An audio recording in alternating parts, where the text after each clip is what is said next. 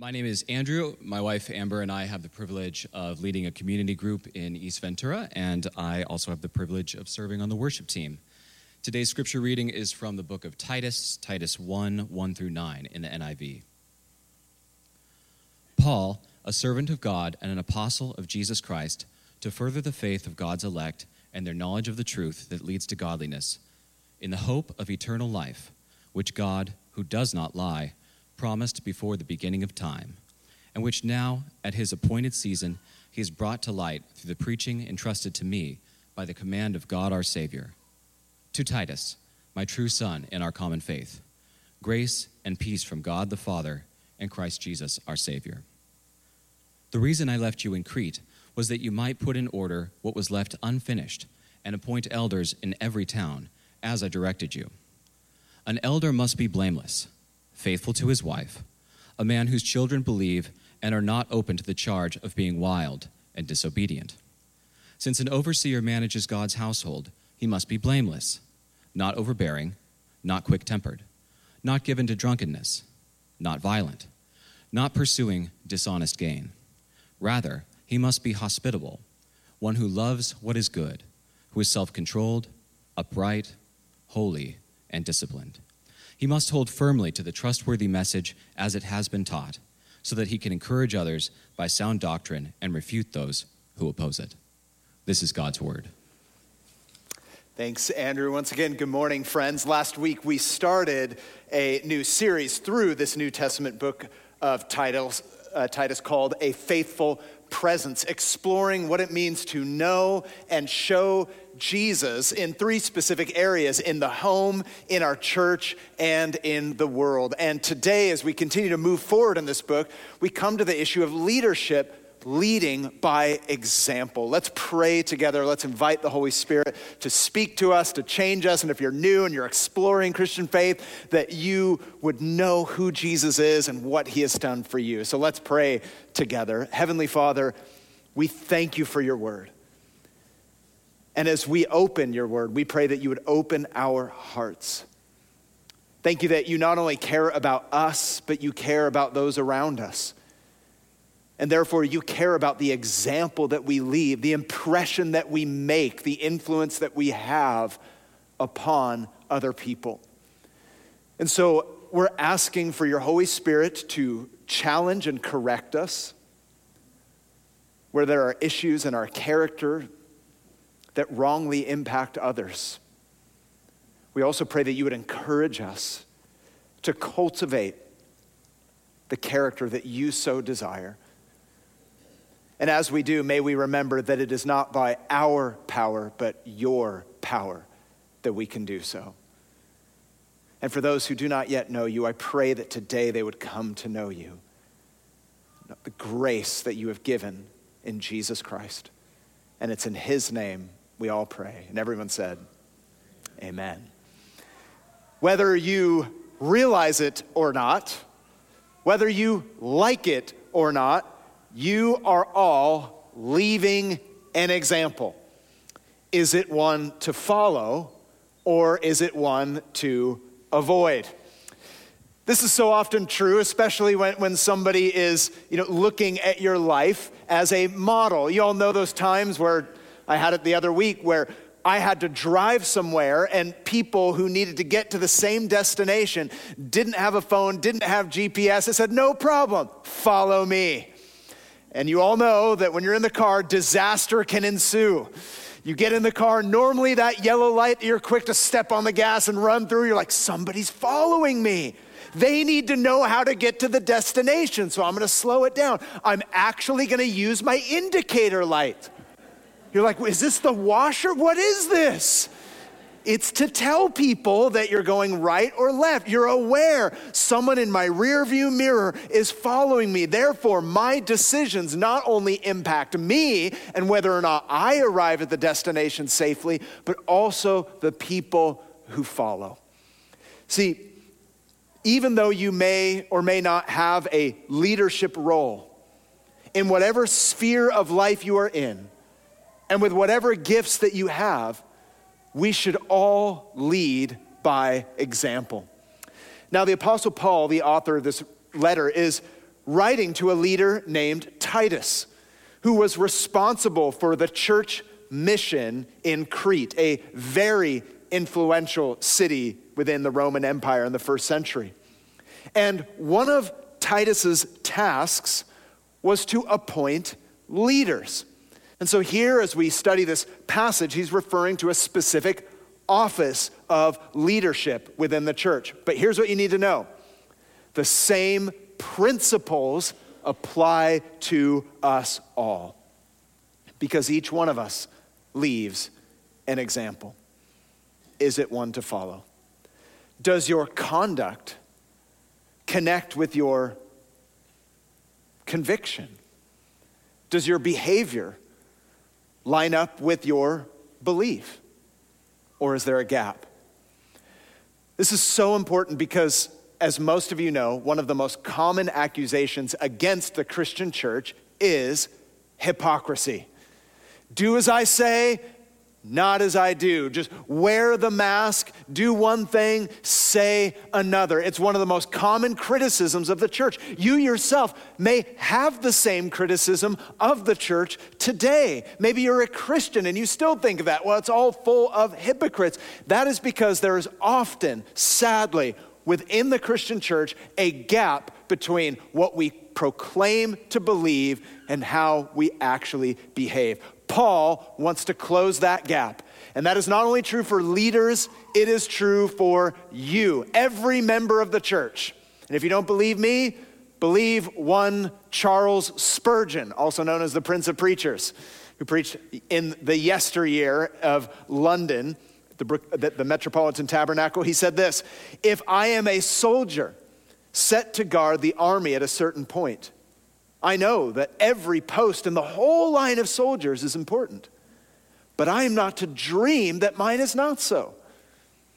If so, I may be inclined to sleep, and the foe may surprise the camp at the point which I ought to have guarded. I am to feel as if the whole safety and the entire camp depended on me. At least I ought to be as zealous and as watchful as if it were so. It would be very easy to say, well, they lead this or they serve in that area. I, I'm not there, so therefore I don't need to watch my life in the same way. You might even think that about leaders within the church. And so, though Paul's instructions here in Titus 1 are about a specific leadership office in the church, the character and the qualities that he lists out should mark every believer. And here's why. To put it in a statement, the followers of Jesus must never act as though they were only responsible for themselves. You, if you follow Jesus, you must never act in such a way that you don't think you're res- not responsible for other people. Now, I often hear this phrase well, leaders are called to a higher standard. You might even have used that phrase. But I'm not actually sure that that carries the right idea. On the one hand, a leader has a public role, and so their character can impact many people. And in that sense, it might be better to say that leaders are held to a broader accountability. For example, if I screw up big time, it not only affects me and my family and my friends, it affects the whole church. I am publicly held accountable. But it's not as though I have a different or a higher standard. For example, this passage says a leader doesn't get drunk, but that doesn't mean that you get to get drunk. A leader is told to be faithful in marriage, where you can't say, well, that's for leaders. I can be unfaithful, you know, like it's a lower standard. No, no, no, no. Yes, for a leader, there's greater accountability, but we all share the same standard because every one of us, we impact the lives of others to a greater or lesser degree and therefore we must give attention to our character. There shouldn't be a gap between our confession, what we proclaim to believe, and how we behave. Paul wants to close that gap that we might leave an example for others. And when we do, it is a powerful force. So, from this passage, simply, I want us to see the need for a good example, the marks of a good example, and the source of a good example. First, we see in this passage the need for a good example. Titus was involved in these gospel efforts in Crete.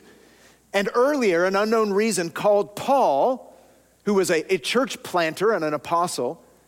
He was called from the front lines of these efforts before they were fully organized. Titus is his man on the ground and his man for the job.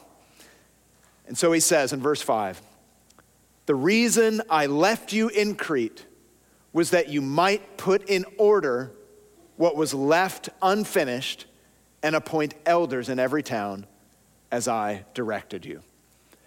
Which might seem very simple, but it's also remarkable advice. See, Crete, like let's say California, for example, was a place where all kinds of worldviews and philosophies and beliefs and religions would pass through and they would leave their mark. But he doesn't say, hey, leave that pagan place, get out of that dark place, nor does he say, just be yourself, Titus. Be yourself. He doesn't say that. He says, live faithfully for Jesus in that place and make sure that leaders do the same because when the leaders do the same, the people will do the same. It was strategic for Paul to flourish where he lived. It was strategic for Titus to flourish in his faith where he lived. It was strategic for the church to be in a place like Crete, just like it is strategic for us to be here for such a time as this in Ventura County. And a vital ingredient to this faithful presence is good leadership and good examples. Why? Because good examples are a part of gospel mission. The people around us need a visual aid for the gospel. Good examples point people in the right direction. You might tell your coworker or your neighbor or your friends about Jesus Christ. You might tell them about the change that, that he brings in your life, but they're going to look to you. What does that look like? How does it work out? What does it mean to have your life changed by Jesus? A good example is a part of gospel mission, and that is particularly true of leaders. So he says, appoint elders. Titus, some things are lacking. in The church needs to be organized. You've got to appoint elders. What are elders? Well, elder here does not speak of seniority of age, it speaks of oversight. It's often used alongside the word overseer and is sometimes grouped with the verb pastor. This is slightly confusing because in our culture, in North America, though not in many other places, we would refer to this office as someone who is a pastor, like you might refer to someone like me. But in the New Testament, all but one time, the word pastor is always used as a verb. It's an action to, to shepherd. In fact, men and women in the church were actually called to pastor one another, lowercase p. We shepherd one another, we care for one another. But the office, the term for the office, is elder. We don't commonly use elder in our vernacular. When I say elder, most people think of older people or Mormons, right? So it's a little confusing. I, I, grant you that. But this is the biblical term. It means overseer. That's the actual title. Now, what do they do? They guard, they guide, and they govern in the church. Now, we'll get there in a moment. Titus doesn't get into the particular responsibilities here. Paul, when he's writing to him, doesn't address all that like he does in his letter, say, to Timothy elsewhere in the New Testament. But it is very clear that we learn from Paul that God intends for the church to have overseers. Some might be full time, some might be part time, some might be volunteers, whatever it might be, elders are necessary in the church. There are other positions as well that are also necessary in the church. But for Titus, these offices were lacking. See, without leaders, things begin to drift, and that is not good. Good leadership helps things flow in the right direction, and their task was to teach the churches and to make sure the mission was going forth in the city. Some things were unfinished, they needed completion. Things were going to go off if these elders weren't appointed. We see the need for elders who set a good example. But good examples are needed all around us. Good examples are needed of the youngest to the oldest, for all the people within the church. People need to see what it is that we are talking about. They need to look at your life. They need these visual aids for the gospel. It is important to Paul. It should be important to us so that we would take stock and think okay, the people around me need an example. It's not as though I'm just supposed to do like a drive by, throw a little gospel track in their mailbox and like get out of town before they ever see me. They need to see my life, watch my life. They need to see how I've changed. My children need to see the change that takes place in my life. Friends, have you thought about your life in terms of the example that you leave? You might be married, you might be single. What's the example you're leaving to those who are closest around you? Many of you are parents. What is the example that you are leaving for your children? You think about your place of work. You're setting an example. You say, "Well, I've only got my job for, you know, a few years or I'm transitioning." No problem. But what is the example that you will leave when you leave that job? People are looking. People are watching. We need visual aids for the gospel. We need good examples. This is true of leaders. This is also true for every single one of you. But you might say, what type of example? What does that mean? What are the qualifications for this particular re- leadership role called elder? But also, what are the qualities that apply to me? Well, great question. That's the second point. First, we see the need for a good example. But secondly, in Titus 1, we see the marks of a good example. And here we're provided with the guidelines for the selection of these leaders, and the accent falls on their character. So notice, we don't so much have a job description for the elders of the church, we have a character description. Here's why I think that is so important. We live in a culture, particularly in the United States, and it's a culture that even exists in the church, where we often value charisma far above character if they're really gifted, if she's a good speaker, if he can get things done, it doesn't really matter that they have immorality in their life. It doesn't really matter if they're verbally abusive to other people. Like, look at how powerful they are.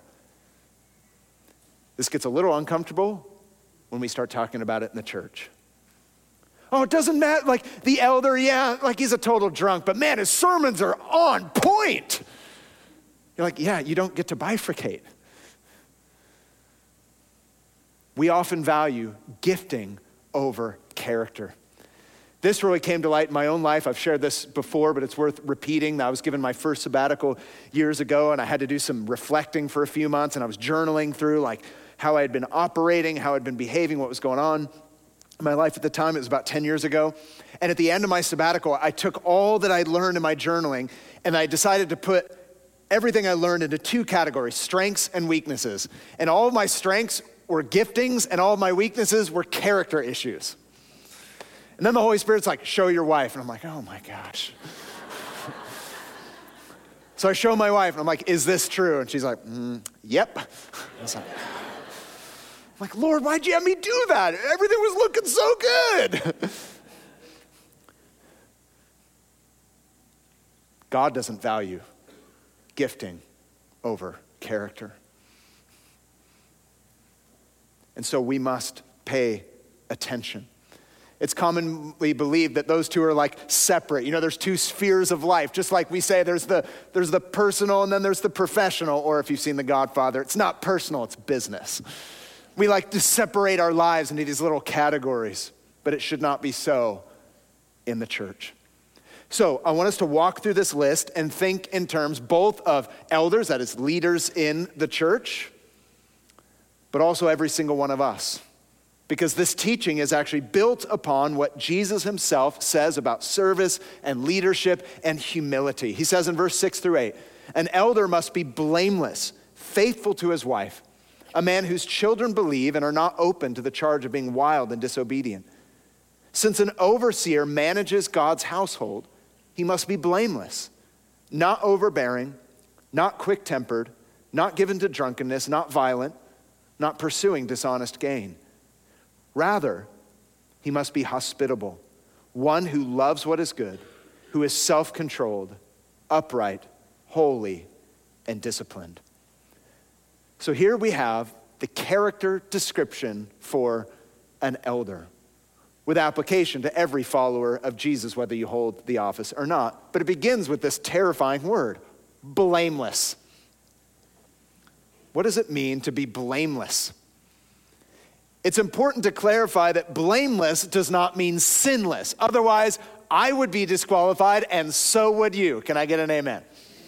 And those of you that didn't say amen, you just sinned. So you're in with us together. Because you're lying, and lying is a sin. if blameless meant sinless, like it's over for us all. What the word means when it says blameless is that there is no outstanding charge of offense laid against you. Meaning, if you had sin, let's say you wronged someone else in the church, let's say you stole from someone else in the church, and you're like, hey, I'm interested in being raised up as an elder. Let's say it was me, like, hey guys, I want to be an elder at Reality Ventura. They're like, hey, so people in the church, Tim said that you've been stealing from them. Like, yeah, so what? Have you heard me preach? Like, like yeah, that, that's not okay. Like, yeah, but that was a long time ago. Yeah, but you never repented. Oh, do I need to repent? You never apologized. Oh, apologies, they're overrated, right? See, blameless doesn't mean that you've never sinned.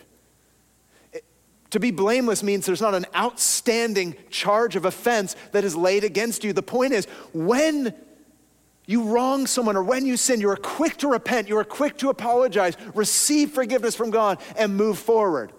As you do that, you are blameless. Good character is not the absence of mistakes, it's how we respond to them. If good character meant we never made mistakes, like, who is up for that? Some of you are like, well, I don't make mistakes. And your spouse is like, well, let me remind you. good character is not the absence of mistakes, it's how we respond to them. And the same is true of leadership. Now, here's why Paul is so direct concerning overseers, elders. The minister cannot oversee the household of God if he cannot oversee his own life. And so he starts out more broadly. He talks about marriage and children. First of all, marriage. Is the marriage healthy? Are they faithful in their marriage? Now, this does not exclude those who are single if they were to hold the office of an elder. Marriage is assumed, not commanded. After all, Paul was single, and to be captain obvious, Jesus was single. But if the elder is married, How's the marriage? It literally means a one woman man. And this would refer to all areas of faithfulness. There's no pornography, there's no infidelity. Is there faithfulness in the marriages of leaders? Is there faithfulness in the marriages of the church? Not perfect marriages, faithful marriages. Marriages where when sin happens, they're quick to repent, quick to move forward, continuing to grow. And then they move to the children. Are they faithful? Now, this does not mean that the child of every leader will automatically become a believing adult. Listen, scripture never says that parents are responsible for saving their children. Parents are responsible for pointing their children to the Savior. If you're a parent, that is your job because you cannot save your children. Can I get another amen? Some of you, that was real hardy. You're like, ah, who could save my child? Only God can. Have you seen him this morning? We're never told to save our children. We are told to point them to the one who can save them. That means we are to be faithful in how we order our homes according to our faith. That means we're faithful to pray with them and for them and over them and point them to Scripture so that they know their Savior. And when they're adults, they ultimately have to make their own choice. But we must be faithful to point them to Jesus. And as long as children are in the household under the parents' care. They are to be pointed to Jesus and to sound doctrine as we order our homes according to what we believe. See, Paul here, he's looking for overall patterns. He's not saying, Did you ever screw up? He's looking for patterns of faithfulness. And it all comes from this idea that he brings up in verse 7 when he mentions an overseer manages God's household.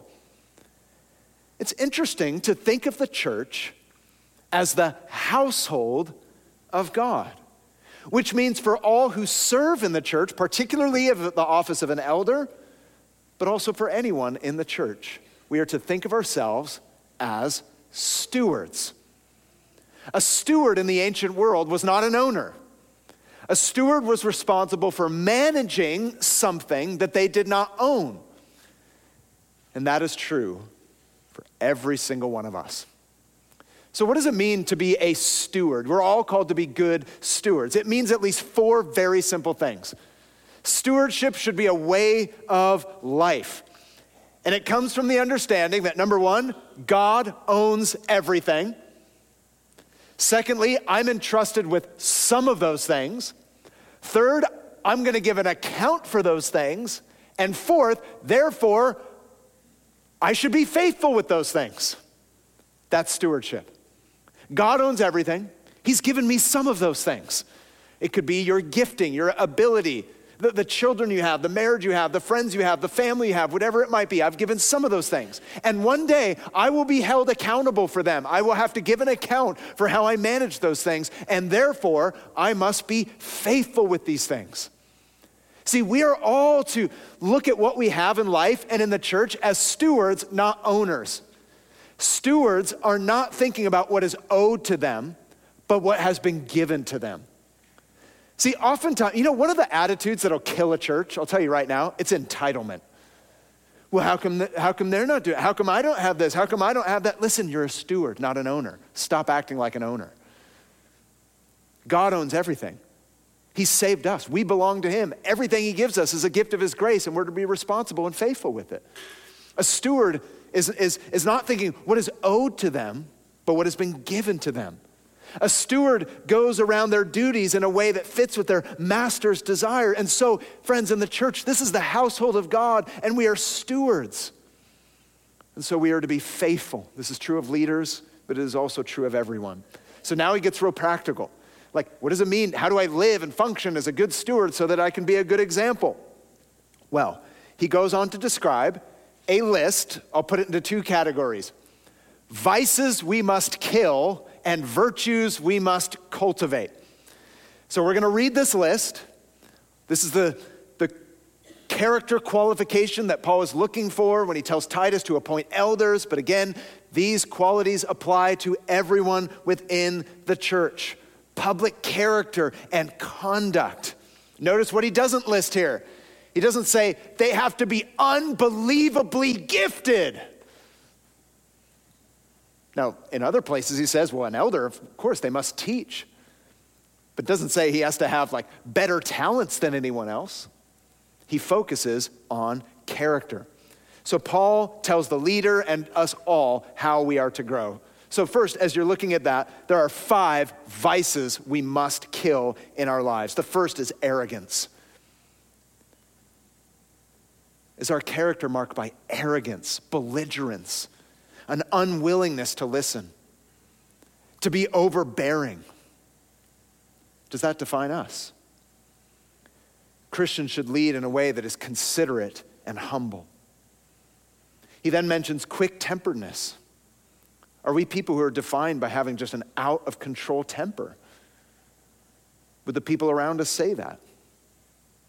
See, a follower of Jesus has to be one who's controlling their responses. One who doesn't have any control over their response shows no restraint at all and only makes things worse.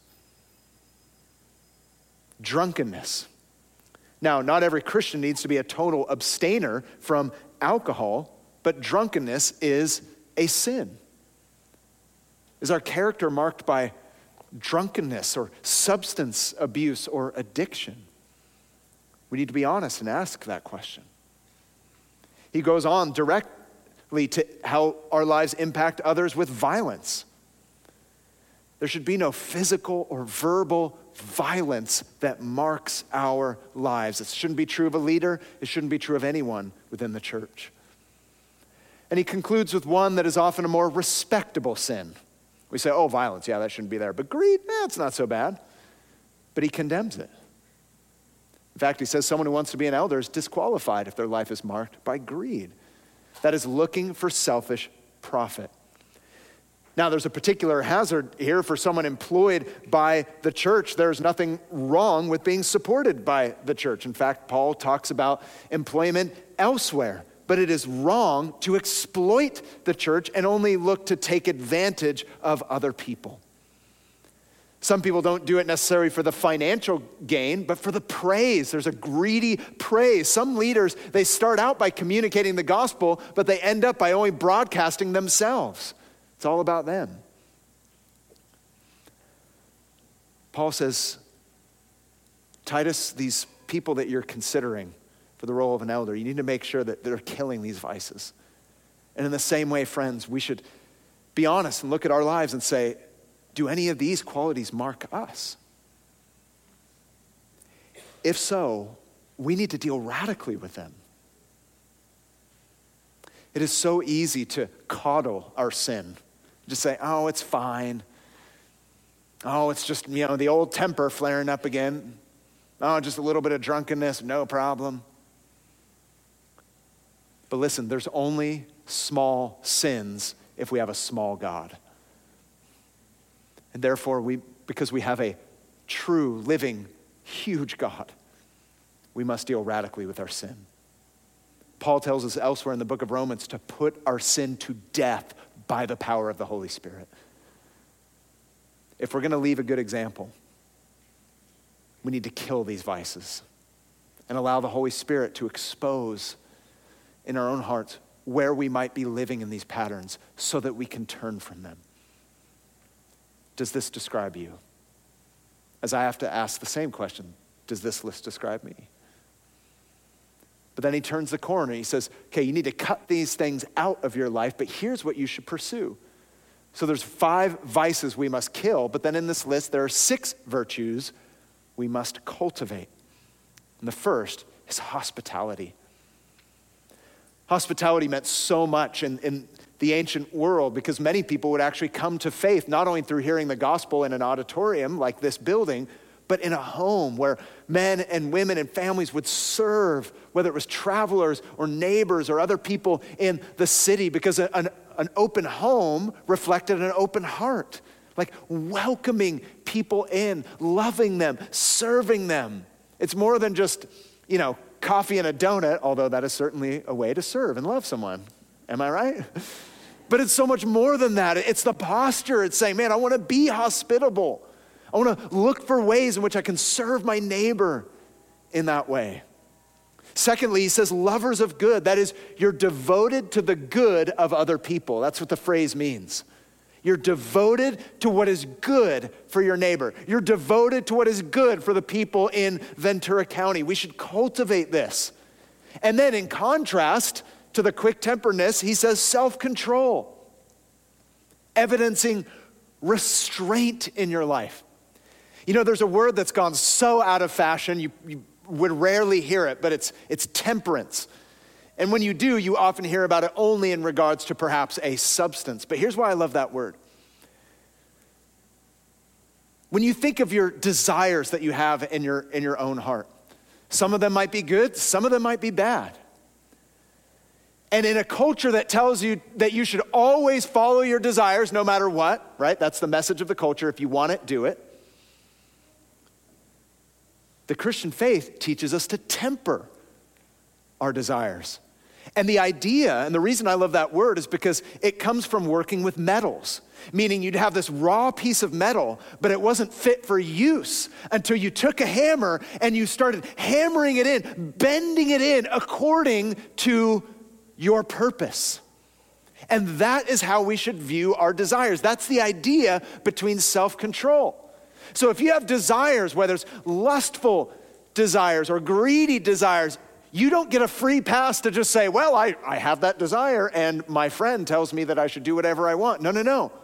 Self control means you take that hammer and you're like, okay, there's this raw desire there, but I need to like bend it into shape according to God's word. We need to cultivate self control.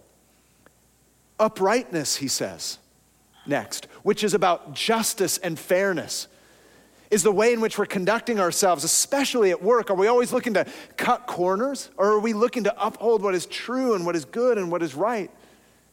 He then says, Holiness. We must cultivate holiness, which is living according to who God is and what God wants, that His character would shape ours.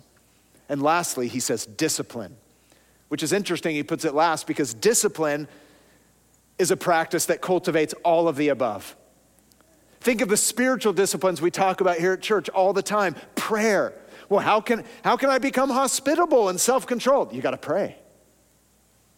Another discipline would be reading the Word of God. Well, how can I know how to, what uprightness and justice is? Well, you got to read the Word of God.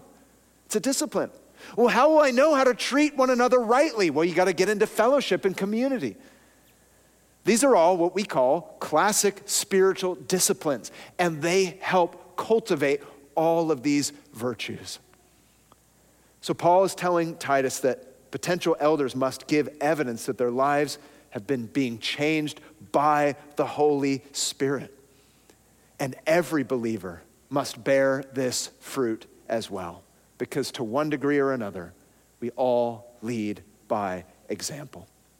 And when we lead by example, and when we show the holiness and this uprightness and the self control, we are demonstrating the life changing power of the gospel. It provides compelling evidence to other people that change is possible. Which leads to the last point, because you might say, well, how is this possible? It seems so hard. Like, how can I, hospitality and lovers, what of good and uprightness and holiness? Well, how can I find it? Well, that's the third point. We need the source of a good example. See, all the characteristics, all the qualities that should be present and growing in the life of a leader, but also in the lives of every follower of Jesus, they must be there, they must be present, and they must be growing in our lives. But here's how you should think of it these virtues are not like a bag of marbles, they are like a cluster of grapes. You're like, what in the world does that even mean? Let me explain. Some of you are like, ah, I don't understand. These virtues are not like a bag of marbles where you have to go out and find them individually and collect them together and put them in a bag. That's not what these virtues are like. That is often how people think of virtue like, oh, I gotta go find some hospitality. Oh, where can I find some uprightness? Maybe I'll find it over here. It's not like a bag of marbles that you have to go individually find and collect and put together. Rather, these virtues are like a cluster of grapes. On the outside, they're all circular. They might even look similar to a bag of marbles, but here's the difference they all grow from one source the vine. They, some of you are like, wow. I stole that analogy like 15 years ago. Anyway, it makes so much sense, right? From the outside, you're like, oh yeah, I'm seeing the evidences. But on the inside, there's one vine that leads to them all. And friends, that vine is Jesus Christ. We don't go out like God's like, hey, better go find some virtue. Hey, Tim Chaddick, I'm looking at you. You need to go find some self control. Let me know when you find it. All right, Lord Jesus, I'll let you know. It's going to be a long journey. It comes from one source, and that source is Jesus Christ. As we cling to Him, these qualities become a reality. Look how Paul ends in verse 9. He must hold firmly to the trustworthy message as it has been taught, so that he can encourage others by sound doctrine and refute those who oppose it. Now, the teaching or the doctrine simply means the teaching of Christ. We are saved by Christ and we are sanctified by Christ. What makes us trustworthy examples is the trustworthiness of Jesus. And therefore, Paul's warning is no leader, And no believer, for that matter, should ever dilute the gospel or distort the gospel because the gospel is the power of God. You've got to cling to Christ if you want to see these vices killed off in your life and if you want to see these virtues cultivated in your life. It comes from clinging to Christ. It doesn't come from your own moral effort or your own personality or your own ability. And friends, that's good news. And that's why notice Paul says, hey, potential elder, if you hold fast to the trustworthy message, you can encourage others. How would it be encouraging if all these virtues were only possible if you had a really strong personality? Like, oh, I don't know. The elder in our church is like an ENFJ. So, like, I don't know, on the Myers Briggs, like, I could never cultivate his virtues. The only way it's encouraging is if they are pointing you to the source that is available to them. But to be a good example, you must cling first. For whatever we hold fast, that's what we will hold forth. Right? It's like I, I travel a lot. I just flew recently. You know, it's, it's the emergency preparation that they tell you that all of us just tune out of. But I always remember one thing it's the oxygen mask. What do they tell you to do when the oxygen masks drop? If you want to help somebody else, what do you have to do? Put it on. Oh, you guys are so good. You remembered. You have to put the mask on first before you help another. Why? Because if you don't have the oxygen, then you're not going to be very much help to the person who needs it. Without the oxygen, I won't be able to think. I won't be able to function. I would just take the mask, I'd put it on your ear, I'd put it on your head, and be like, ah, because I'm not receiving what I'm offering. We need to put the mask on first. We need to cling to the gospel. We need to hold fast that we might hold forth. Friends, God is not asking you to demonstrate what He does not also provide for you. I was reminded of my very first job when I was 15 and a half. I worked at this restaurant. The food was so good, but the lame thing is, my owners of the restaurant, they would never give me an employee meal. You're supposed to, you're supposed to feel sorry for that's that's when everyone go, oh, Tim. Listen, every night for hours I was serving a meal and it looked so good. And I would like give it to the table and the people would be like, this looks good. I'm like, yeah, it does. Like, you never want your server to say that. Like, can I sit with you? Like, I'll bet it's good. And you just stand there, like, how is it? Is it as good as I imagine it to be? Because, you know, the owners, they don't, they don't feed me here. You know, I'm not bitter. The Lord is doing a work in my heart. But listen, I was giving away what I myself didn't have. And a lot of people struggle in the Christian life because they think they've got to do all that, I got to give away, but I don't receive. Friends, that is a lie. Everything you need comes from holding fast to Jesus. And as a result, you can then demonstrate that to the world. The way to lead well is to be well led, and there's no greater leader than Jesus Christ. And he invites you, he says, I'm gonna lead you. I'm gonna lead you now. And as you let me lead you, Christ says, you can then lead other people. You can be an example to other people. Cling to Christ. So we need to ask this morning are my steps leading people in the direction of hope and Christ and life? Or are my steps leading to danger and death and darkness? We need to ask these questions and then come to Jesus, who will lead us by filling us with His Holy Spirit, producing these qualities within us. Think about who we have in Jesus. He's the ultimate leader. He gave His all for you.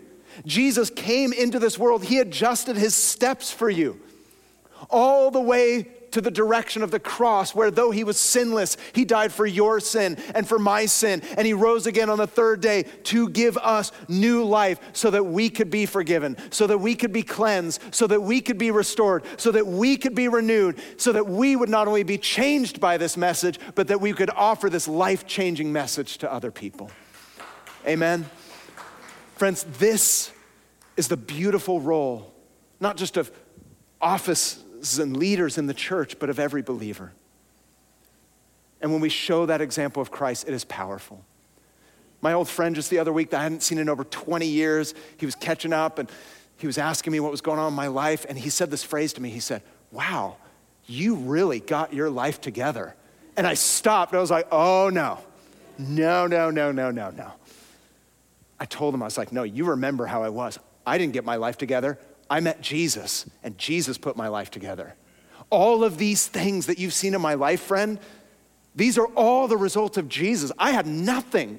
I was the worst. Jesus changed me. But my life in that moment, as I was with him just the other week, was a visual aid. He's like, wow, if you can change, and let me guarantee you that was, that was a big deal. If you could change, I could change. And I'm like, it's all because of Jesus.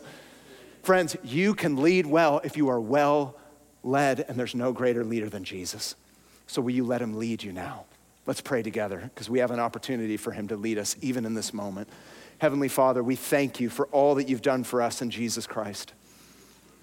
We thank you that it is through Christ that we can leave a good example, a visual aid for the people around us. We thank you that because of Jesus Christ, we're forgiven when we leave bad examples as we confess and trust anew and afresh in the finished work of Jesus on the cross. God, today, remind us that we have everything we need in Christ. And so I pray that right now we would be led by you. Lord Jesus, you want to lead us in confession and repentance. Pray that we would not resist your leading, but be led by you. Pray that by your Spirit you would identify areas, character issues, or patterns in our life that you want to address and you want to stop the vices, the sins in our lives you want to stop. And I pray that we'd listen to your voice and not harden our hearts and continue in our sin. So, Father, I pray as you are identifying those areas in our lives we would be quick to listen to you and say, Yes, Lord, I see that. I repent of that. I turn from that. And I pray that you would lead us in receiving from you forgiveness, direction the power of your Holy Spirit, all available to us free of, char- free of charge. As we receive from you, you turn us into those examples you want us to be. So, God, I pray that this time now that we have to respond would not be a time of looking to ourselves, but beyond ourselves to you. Not thinking, oh, I'm going to go beat myself up or I'm going to go try harder, that we would come to you for what we need. Spirit of God, would you move? And if there's anyone here who does not know Jesus Christ, I pray that right now they would believe. That right now they would say from their heart, Jesus, save me. No one else can save me. No one else can change me from the inside out. No one else can forgive me of my sin. No one else can give me eternal life. I pray that they would believe right now, not spend another day without you as we sing, as we pray, as we respond, may your Holy Spirit move. We ask in Jesus' name. Amen.